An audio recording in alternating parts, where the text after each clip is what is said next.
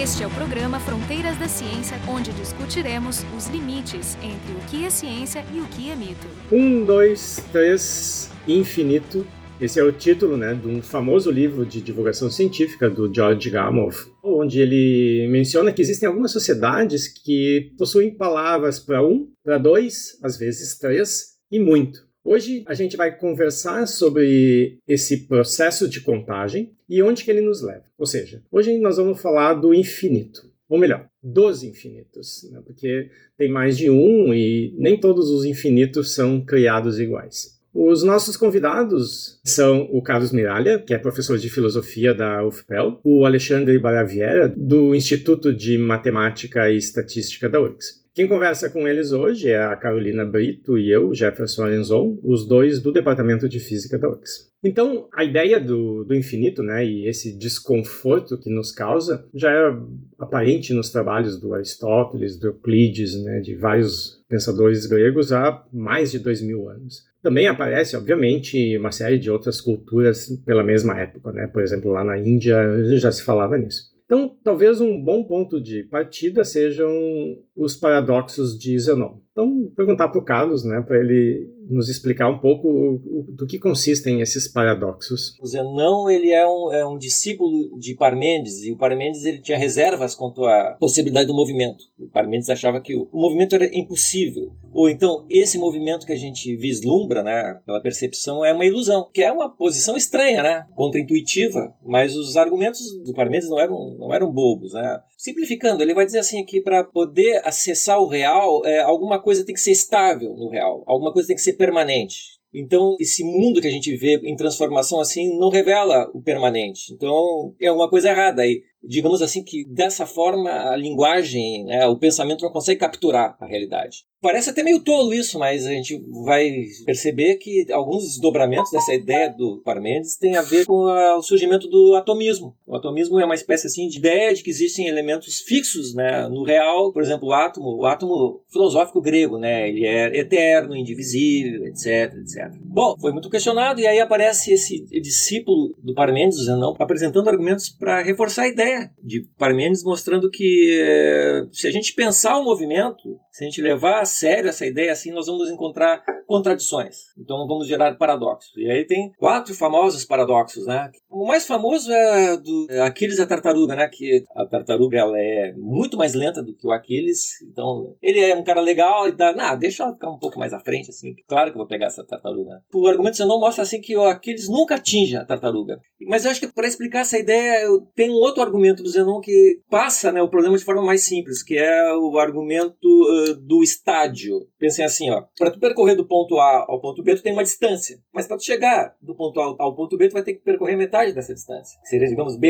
Bom, mas antes de chegar a esse ponto B', tu vai ter que percorrer metade da metade dessa distância, que seria o ponto B duas linhas. E assim, sucessivamente, chegando ao caso extremo em que a pessoa, o objeto que quer estabelecer um movimento, ele nem começa esses exemplos nos mostram séries que são infinitas e tu vai ter que passar por etapas infinitas num tempo finito. E aí ele apresenta isso como sendo algo paradoxal. Mas essas considerações do Zenão são pré-invenção do cálculo, né, pré-invenção do conceito de limite, e que de fato matematicamente se resolve isso. Mas tem ainda, digamos, umas rebarbas ontológicas nessas questões do paradoxo do Zenon que ainda causam problemas. Aí eu vou, para fechar eu vou dar, digamos, a, a versão contemporânea do que pode se entender que está por trás do paradoxo do Zenon, que é conhecido como é, questões das supertarefas. E a mais conhecida é a chamada lâmpada de Thomson. Tá? Imagine um relógio em que tem um ponteiro que está ligado num circuito, numa lâmpada. Quando dispara o cronômetro, ele começa a andar e a lâmpada está acesa. A lâmpada fica acesa até chegar aos 30 segundos. Tá? E aí, quando chega aos 30 segundos, ela apaga. Aí, quando o ponteiro chega aos 45 segundos, a lâmpada acende. O relógio avança, a lâmpada acende, e aí depois apaga, depois acende, apaga, acende, apaga. Com o tempo, a cada metade da distância percorrida, a lâmpada vai acendendo ou apagando. A questão é, a lâmpada, quando chegar nos 60 segundos, vai estar acesa ou apagada? É paradoxal, porque ela vai estar acesa e apagada. A solução mais simples para a versão moderna é quando chegar nos 60 segundos, a lâmpada vai estar queimada. É.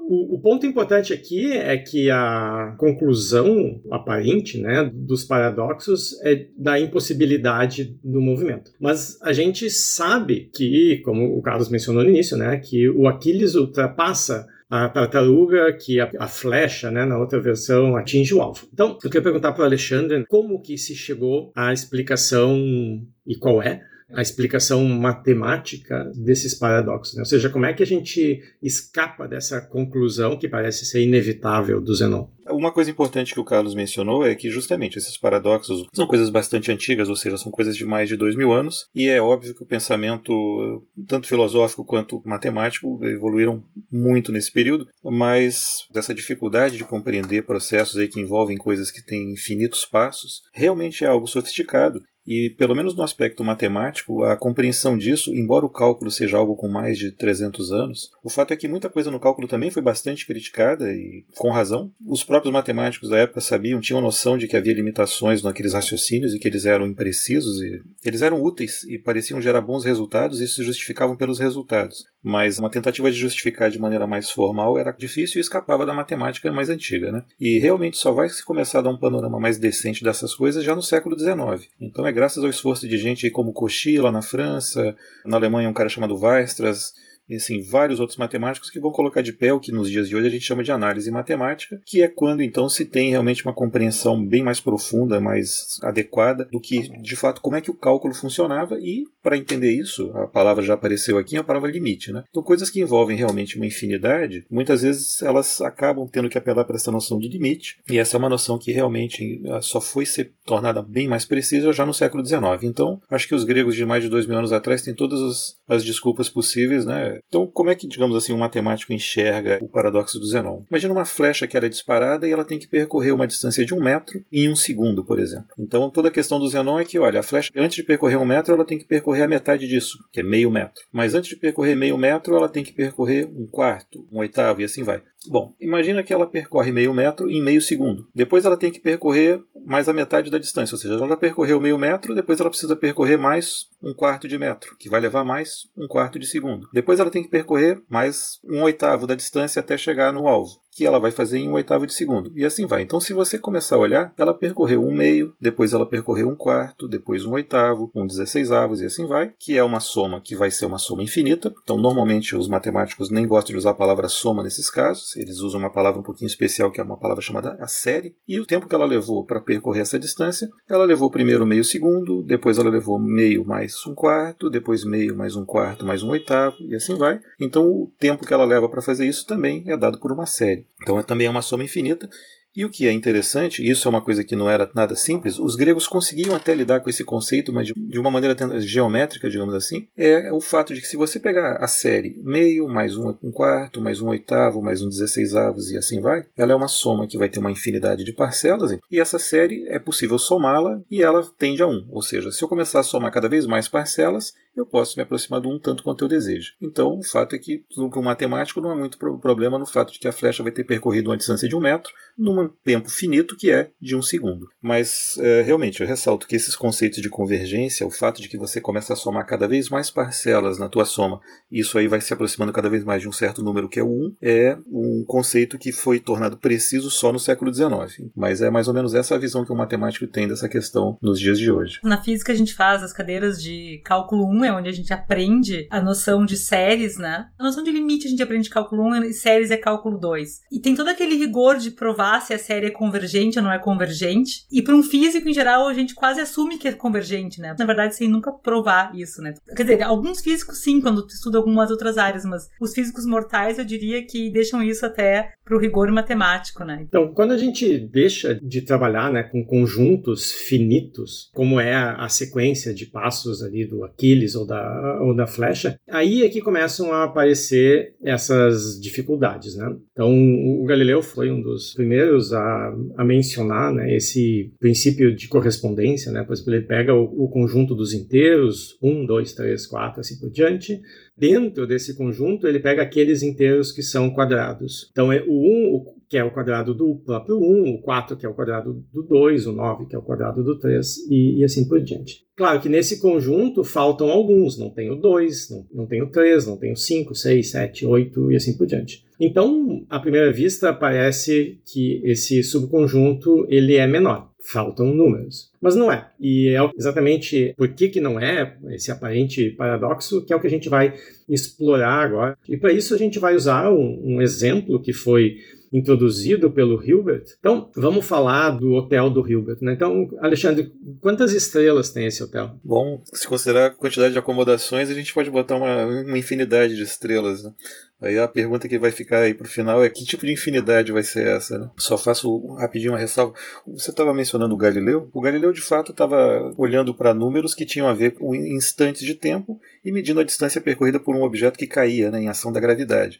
Então ele percebe que depois de um segundo esse objeto está numa posição, uma distância 1. Depois de dois segundos ele está numa posição 4. Depois de 3 segundos, numa posição 9. Então ele está percorrendo distâncias que têm a ver com o quadrado do, enfim, do tempo. Né?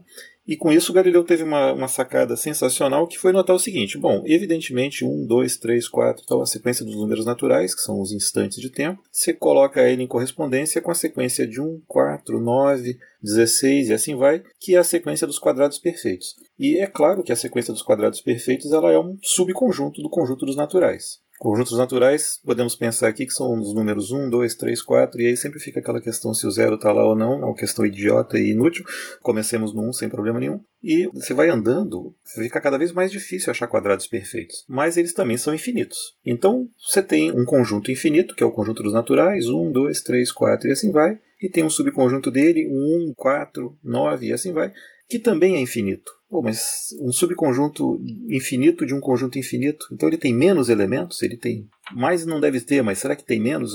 Em que sentido faz falar em mais ou menos no caso desse? Esse é o grande problema. Bom, o, o Hilbert então tem uma maneira de ilustrar essas maluquices que acontecem com o infinito, justamente com essa ideia do hotel. Imagina um hotel na Serra Gaúcha, né? Tá nevando, então as pessoas querem ir para lá, e você tem seu hotel com quartos numerados 1, 2, 3, 4 e assim vai. O hotel está lotado, ou seja, cada um dos quartos do hotel são infinitos, tem uma pessoa, tem um hóspede lá, e aí o nosso amigo Jefferson chegou lá e quer se hospedar no hotel, mas infelizmente o hotel está lotado. Bom, numa situação finita, se você chega num hotel que tem 300 quartos e os 300 quartos estão ocupados, o Jefferson vai ser encaminhado para outro lugar. Mas se o hotel é infinito, a gente pode fazer uma coisa bem simples. O gerente do hotel, ele simplesmente vai lá, usa o sistema de som do hotel, que é maravilhoso, e fala para os hóspedes: atenção, hóspede do quarto N, por gentileza, passe para o quarto N mais 1. Então a pessoa que está no quarto 1 passa para o quarto 2, a pessoa que está no quarto 2 passa para o quarto 3, a pessoa que está no quarto 1025 passa para o quarto 1026 e assim vai. Então todos os hóspedes se movimentaram, todos acharam quarto e o quarto número 1 passou a ser um quarto vago. E aí o nosso amigo Jefferson vai lá e se hospeda no quarto número 1. Num hotel finito isso seria impossível, mas num hotel infinito, né, que é o caso do hotel de Hilbert, um hotel com quartos numerados aí de acordo com os números naturais, então isso é perfeitamente possível. E se chegar agora um ônibus infinito com infinitas pessoas, o que, que dá para fazer? Depende do tipo de infinito, né? Como eu sou matemático, eu vou deixar a hipótese muito clara. Nós temos um ônibus que também tem cadeiras, os bancos do ônibus são numerados 1, 2, 3, 4, 5 até infinito, são números naturais. Então temos uma infinidade de hóspedes, também cada um deles rotulados por números naturais. E como é que você faz para colocar esses hóspedes todos no hotel? Então o hotel está lotado. De novo, né? Se eu simplesmente pedir para o hóspede do quarto N passar para o quarto N mais 1, eu gerei uma vaga no hotel. Eu poderia pedir para o hóspede do quarto N passar para o quarto N mais 2. E aí eu geraria duas vagas no hotel. Então nada disso vai resolver. Bom, mas tem uma outra coisa que a gente pode fazer. Então simplesmente você pode chegar e anunciar pelo sistema de som do hotel. Por gentileza, o hóspede do quarto N passe para o quarto 2N. Então o hóspede do quarto 1 vai parar no quarto 2, o hóspede do quarto 2 vai para o quarto 4, o hóspede do quarto 3 vai para o quarto 6 e assim vai. De maneira que os quartos ocupados após esse processo vão ser os quartos numerados com números pares, deixando livres os quartos 1, 3, 5, 7 e etc., que são todos os quartos ímpares. Então agora você vai lá, pega o passageiro da cadeira 1, vai para o quarto 1, o passageiro da cadeira 2 vai para o quarto 3, o passageiro da cadeira 3 vai para o quarto 5 e assim vai, e você acomoda todos os passageiros do seu ônibus. Então é extraordinário, né? No hotel infinito, até um ônibus infinito você consegue acomodar no hotel lotado. A conclusão disso é que o número de números inteiros é o mesmo número de números pares e, obviamente, de números ímpares. Então, essa correspondência que pode ser feita, que é absolutamente não intuitiva, né? Em que momento essa correspondência quebra? E o que, que significa isso em relação ao conceito de infinito? A questão da correspondência é um conceito que o nome mais técnico disso é o conceito de cardinalidade. Então, como é que a gente fala que tem um, números de elementos de um conjunto, por exemplo? O que, o que, significa um conjunto com três elementos, né? Ou o número 3, o que, que esse cara representa? Se você imaginar aí uma, uma gaiolinha com três galinhas ali dentro, e uma outra gaiola próxima com três cobras, que seja lá, eu posso colocar em correspondência cada uma dessas galinhas com cada uma das cobras. Posso numerar, essa aqui é a galinha número 1, um, essa aqui é a cobra 1, um, a galinha 2 com a cobra 2, a galinha 3 e a cobra 3. Fazer uma flechinha ligando uma a outra. Então isso é uma correspondência um para um entre dois conjuntos. Agora eu posso imaginar todos os conjuntos que têm três objetos, né? posso colocar em correspondência cada um desses objetos com uma das galinhas. E em abstrato faço isso corresponder então ao que a gente chama de número 3. Né? Bom, isso é uma maneira de você contar elementos num conjunto. Agora, se você está trabalhando com caras infinitos, isso é uma ideia sensacional, que essencialmente um cara chamado Cantor começou com isso no final do século XIX. A ideia do Cantor é então é fazer a mesma brincadeira agora com o infinito. Então, por exemplo, eu pego o conjunto dos naturais, 1, 2, 3, 4 e assim vai. Ele é um conjunto infinito. Eu vou agora pego o conjunto dos números pares, 2, 4, 6, 8 e assim vai também é um conjunto infinito. Obviamente é um subconjunto dos naturais. Mas eu posso fazer uma correspondência um para um entre o conjunto dos pares e o conjunto dos naturais. Eu associo o 1 ao 2, o 2 ao 4, o 3 ao 6, o 4 ao 8 e assim vai. Então eu faço uma flechinha, fazendo exatamente a conexão de um elemento, um único elemento do conjunto dos naturais, com um único elemento do conjunto dos pares. Então, essa correspondência 1 para 1, chamada uma correspondência bionívoca ou uma bijeção, o nome técnico, nos permite dizer que o conjunto dos naturais e o conjunto dos números pares são dois conjuntos que têm a mesma cardinalidade, ou seja, têm o mesmo tamanho, o mesmo número de elementos, por assim dizer tá? abusando da linguagem. O conjunto dos números que são quadrados perfeitos, 1, 4, 9, 16 e assim vai, a gente também consegue fazer uma correspondência 1 para 1 com o conjunto dos naturais. Porque o 1 está associado ao 1, o 2 associado ao 4, o 3 associado ao 9 e assim vai. Portanto, esses dois conjuntos também têm a mesma cardinalidade. Então a gente fala que esses conjuntos eles são enumeráveis. Eles tão, têm o mesmo tipo de infinito do conjunto dos naturais. Aí você começa a pensar assim, puxa, será que a gente tem coisas com mais elementos? Aí você vai lá e você pega coisas do tipo o conjunto dos números inteiros. Então os inteiros, eles compreendem todos os naturais, 1, 2, 3 e assim vai, mas também tem o zero e tem menos 1, menos 2, menos 3, todos os caras com sinais. Também é possível associar cada um dos números uh, naturais a um número inteiro. Então, esse conjunto dos inteiros, que parece que tem, entre aspas, o dobro dos elementos, porque tem todos os naturais com sinais, também dá para associar um a um aos elementos dos naturais. Então, ele também tem a mesma cardinalidade. Mais surpreendente ainda, se você pegar o conjunto dos racionais, ou seja, todas as frações que são um certo inteiro dividido por outro inteiro, 1 dividido por 2, ou 3 sobre 17, ou 45 sobre 22, ou menos 35 sobre 105, esse conjunto dos racionais também é enumerável, ou seja, também é possível associar cada elemento nos racionais um único número natural, tá? É uma coisa um para um. Você tem que ser capaz de construir uma objeção para mostrar que os dois conjuntos têm a mesma cardinalidade. E às vezes vai ser possível, às vezes não. Se você não for capaz de fazer uma, não quer dizer que ela não exista. Então por isso que para você provar que uma coisa não é enumerável, você tem que ser capaz de provar que não dá para fazer a objeção. Então é possível construir uma objeção entre os, entre os racionais e os naturais, ou seja, os racionais que parece que são muito mais, na verdade são mais ou menos a mesma coisa que os naturais, em termos de quantidade, por assim dizer. Existe algum conjunto, algum subconjunto dos naturais, que não tem o mesmo tamanho dos naturais. Sabe, eu posso pensar 1, 2, 3, 4, 5, 6, aí é óbvio, né? Se você pegar um subconjunto finito dos naturais, evidentemente ele não tem a mesma cardinalidade dos naturais. Então o subconjunto dos naturais ou ele é finito ou ele vai ser um subconjunto enumerável dos naturais, tem a mesma cardinalidade. Então isso também significa que já que a gente vai falar que existem outros infinitos, né? Esse infinito associado aos números naturais, então acho que é isso que está um pouco por trás da pergunta da, da Carolina, ele é o menor dos infinitos. Não tem nenhum infinito menor do que o infinito dos naturais, é isso? Ele é o primeiro infinito que aparece. Eu posso ter infinitos maiores. E esse é o menor dos infinitos, por assim dizer, exatamente. Aí a questão, se a gente está querendo caminhar na direção de encontrar outros infinitos, e foi isso que o Cantor então percebeu, o, o Cantor fazia algo, na verdade, que era tão brilhante que alguns bons matemáticos basicamente não entendiam aquilo como matemática. Cantor, na verdade, estava caminhando, obviamente, alguns anos à frente da época dele, né? Mas o, o Cantor, então, nota o seguinte: vamos pensar só os reais que vivem entre 0 e 1. Então a gente tem uma infinidade de números reais entre 0 e 1. Você vai lá e começa a escrever esse número como sendo 0,97854 e vai indo, vai indo, vai indo. Essa sequência de números pode, de repente, terminar, eh, e depois eu coloco só zeros, ou de repente eu posso colocar só um monte de uns no final, ou continuo, um, dois, um, sei lá, e assim alguma coisa que não se repete necessariamente, ou seja, tem de tudo. O Cantor então percebeu que esse conjunto não é enumerável, ou seja, a infinidade dos números reais, em algum sentido, ela é maior que a infinidade dos números naturais. E como é que é a ideia? Qual é a demonstração que o Cantor dá disso aí? Bom, eu vou tentar dar um, uma ideia muito simplificada, que costuma ser chamada de o argumento da diagonal de Cantor. O Cantor faz um raciocínio que os matemáticos chamam de um raciocínio por absurdo, que é você admitir a negação do que você está querendo provar e verificar que você chega numa contradição. Então eu quero provar que o conjunto dos números reais entre 0 e 1 não é enumerável. Então eu tenho que provar que não existe uma objeção entre os reais entre 0 e 1 e o conjunto dos naturais. Bom,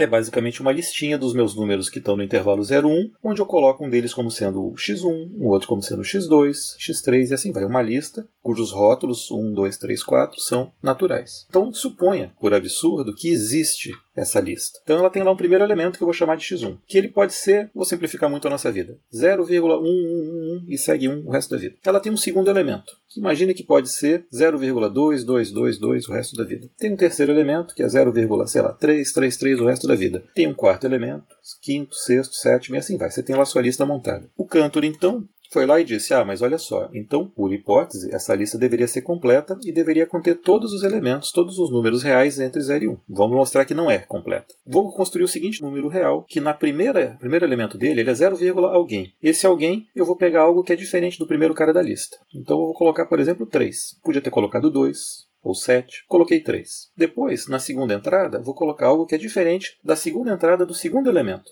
que era 2 também. Então eu boto 3 na terceira entrada, eu coloco algo que é diferente da terceira entrada do terceiro elemento da lista, que era 3. Então eu coloco 5. Então eu ficarei 3, 4, 5. Na quarta entrada, vou colocar algo que difere da quarta entrada do quarto elemento e sigo esse processo. Sempre na enésima casinha coloco alguém que é diferente do fulano que está na enésima casinha do número xn da lista que a gente fabricou.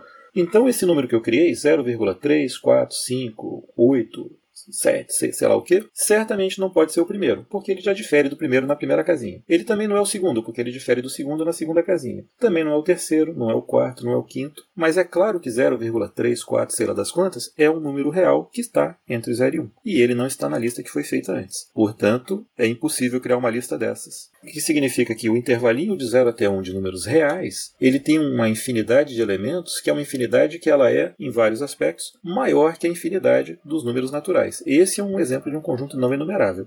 E agora, se você pega os reais, o conjunto dos reais todo, ele, a reta inteira, você tem não só o intervalinho de 0 a 1, você tem o intervalo 0 até 2, você tem de 3 até 5, de 7 até 23 e por aí vai. Ou seja, o conjunto é maior ainda. Então, incrivelmente, a infinidade dos reais ela é, num certo aspecto, maior do que a dos naturais. Não é o mesmo tipo de infinidade, ou seja, eles não têm a mesma cardinalidade. E, e o Cantor vai além, pega os números naturais. Agora a gente pode fabricar um conjunto que é o que os matemáticos chamam de conjunto das partes. Então pega todos os subconjuntos dos números naturais. Então você tem lá o vazio, é um subconjunto dos naturais. Você tem um subconjunto que só tem o 1, o outro que só tem o 2, outro que só tem o 3, e assim vai. Depois você tem subconjuntos que tem o 1 e o 2, ou o 1 e o 4, e assim vai. Depois você vai ter subconjuntos com 3, 4, 5 e depois com infinitos elementos. Uma coisa enorme, tem bastante conjunto aí dentro. Esse conjunto gigante, que é o chamado conjunto das partes dos naturais, é um subconjunto que não é enumerável. Ele tem a mesma cardinalidade que os reais. Agora você pega esse conjunto das partes e você pode fazer o mesmo truque. Fabrica o conjunto das partes do conjunto das partes. Você vai ter uma infinidade que é maior, ou que não está em correspondência com a do primeiro. Tem um texto do Roger Penrose que se chama Nova mente do reino, dizendo que esse maravilhoso argumento do Cantor ele está na raiz assim de dois grandes momentos matemáticos do século XX, que seria o teorema de Gödel é, e os limites da computabilidade do Turing. Turing ele, ele extrai os limites da computabilidade do teorema de Gödel, mas ele vai dizer que é, o essencial, digamos, o esqueleto de argumentação está nesse argumento assim que na verdade, se a gente for pensar, ele é simples, né? Assim a, a formulação dele e tem esse resultado devastador, né? Tem muitas maneiras de enxergar isso, né? E que algumas delas justamente vão acabar levando a formulação que leva aí a prova do teorema de Gödel você pode imaginar também todas as funções do conjunto dos naturais nos naturais. Essa é uma maneira que, que, acho que carrega justamente para as coisas estilo Gödel. O conjunto de todas as funções dos naturais nos naturais tem, por exemplo, a função que pega todos os números naturais e associa o 1. Ou tem a função que pega todos os naturais e associa o 2. Ou tem a função que pega um número natural e associa ele mesmo, que é a função identidade. Ou tem a função que pega o n e leva n ao quadrado. Então esse é um conjunto grande, tem várias funções lá dentro. É um conjunto infinito, evidentemente. A gente pode se perguntar se esse conjunto ele é enumerável. Então, de novo, se ele é enumerável, eu seria capaz de pegar as funções desse conjunto e rotular como a função f1 F1, a função F2, a função F3 e assim vai. Eu acho que possivelmente essa é a formulação que talvez o Penrose coloque no livro dele. Então, olha só, imagine que a nossa listinha de funções, vamos tentar mostrar que ela não é enumerável. Suponha que ela é, de novo, supondo por absurdo, tem uma função F1, uma função F2, F3 e assim vai. É, agora eu vou construir uma função que não está na lista. Para eu construir uma função, eu tenho que dizer para vocês o que ela faz com cada um dos números naturais. Então eu vou dizer que a nossa f, calculada no ponto n, no número natural n, ela é dada pelo seguinte. Pega a enésima função da lista, é a função f subíndice n. Pega essa função calculada em n e soma 1. É o fzinho n, calculado em n, mais 1. Então essa nova função f, ela não pode ser igual à função f1, porque no ponto 1 ela dá um valor diferente da função f1. Ela dá o da f1 somado 1. No ponto 2, ela também não pode ser igual a F2, porque no ponto 2 ela dá o resultado da F2 somado de 1. E a mesma coisa para F3, F4 e assim vai. Ou seja, essa F que a gente acabou de construir tem uma cara de diagonal, porque ela é F subíndice n calculada em n mais 1. Essa função não é nenhuma das que está na lista, mas ela também é uma função dos naturais dos naturais. Portanto, esse conjunto não é enumerável. Ou seja, você pode enxergar essa, esse conjunto infinito que não é enumerável de várias maneiras. A gente pode pensar no intervalo 0, 1, ou a gente pode pensar nas funções dos naturais dos naturais, ou a gente pode pensar no conjunto das partes dos naturais. Tem muitas maneiras de enxergar um conjunto cuja infinidade não é a dos naturais. Ou seja, o Cantor ele descobriu que, olha, não é que a gente tem mais de um tipo de infinito. É pior do que isso. A gente tem infinitos tipos de infinito. A coisa é, é muito mais séria do que parecia no início. O Hilbert, na época, ele estava preocupado não com todos esses infinitos infinitos, ele se focou nos dois primeiros. Então, o Hilbert fez uma lista de vários problemas matemáticos, né, que deveriam ser resolvidos, e um deles era exatamente o problema esse da hipótese do contínuo. Então, eu queria que tu nos contasse assim, qual é a, a hipótese do contínuo e qual é a dificuldade em provar essa hipótese, que também tem conexão com o teorema de Gödel. Se eu não me engano, Cantor, a despeito de todos os problemas que enfrentou na vida, inclusive, enfim, internações, acho que em clínicas psiquiátricas e coisas do gênero, mas o Cantor foi um dos caras que, se não me engano, foi responsável, um dos responsáveis por fazer o que foi o primeiro Congresso Internacional de Matemáticos, que acontece, acho que em 1897, se eu não me engano, e que é um evento que, bom, existe até os dias de hoje. Hoje em dia é o local no qual se atribuem as medalhas Field e tudo mais. E que foi, acho que se não me engano, o segundo congresso, esse justamente esse de 1900, o Hilbert faz uma palestra então extremamente famosa, no qual ele propõe um conjunto de que acho que são 23 problemas, que seriam coisas que ele achava que iriam direcionar grandes esforços dos matemáticos durante o século XX.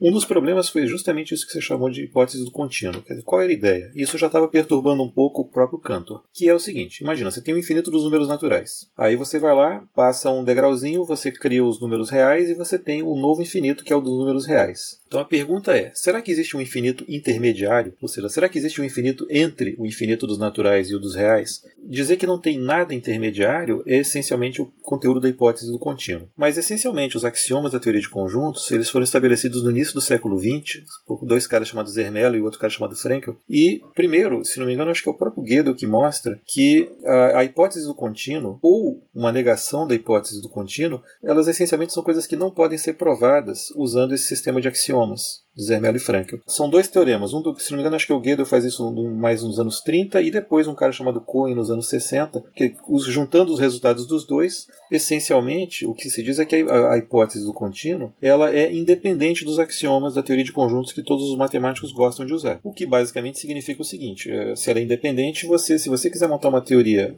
e a, usar o, a hipótese do contínuo como seu axioma, ou seja, coloca lá mais um axioma na teoria que é não existe um infinito intermediário entre os naturais reais, e você vai lá, trabalha e faz bastante coisa. Se você quiser montar uma teoria contrária, dizendo que tem um infinito lá nesse meio caminho, você também pode montar e a teoria vai ser consistente também, desde que a anterior seja consistente. Ou seja, é, é, em princípio é possível imaginar duas classes de teorias de conjuntos, uma com a hipótese do contínuo e outra com a negação dela, mais ou menos como a gente consegue imaginar geometrias não euclidianas, ou seja, que são geometrias que têm alguns axiomas exatamente iguais aos do Euclides e uma com alguma negação do axioma das paralelas. Então é possível mais ou menos fabricar teorias de conjunto com caras bem diferentes se você aceita a hipótese do contínuo ou se você coloca alguma negação dela lá. Ou seja, não é, você não consegue responder nem com sim nem com não. É, essencialmente a teoria de conjuntos que a gente tem não permite responder isso daí. É, é sensacional ou, frustrante ou sei lá o que, mas eu, eu acho sensacional, basicamente. Bom, o tempo do nosso episódio, obviamente, ele é finito, né? A gente não consegue fazer mais espaço como no Hotel do Hilbert, né? Então nós temos que acabar. Então, embora alguns conceitos que a gente discutiu aqui tem um século para mais, né? Essa ainda é uma área cheia de perguntas em aberto, de muita atividade, né? Principalmente em torno dessa questão da hipótese do contínuo. Então, hoje, conversando sobre o infinito, a gente recebeu o Alexandre Baraviera, que é do Instituto de Matemática e Estatística da URGS, o Carlos Miralha, que é professor de Filosofia da Universidade Federal de Pelotas, e aqui da parte do programa, a Carolina Brito e eu, Jefferson Arenzon, os dois do Departamento de Física da URGS. O programa Fronteiras da Ciência é um projeto do Instituto de Física da URGS.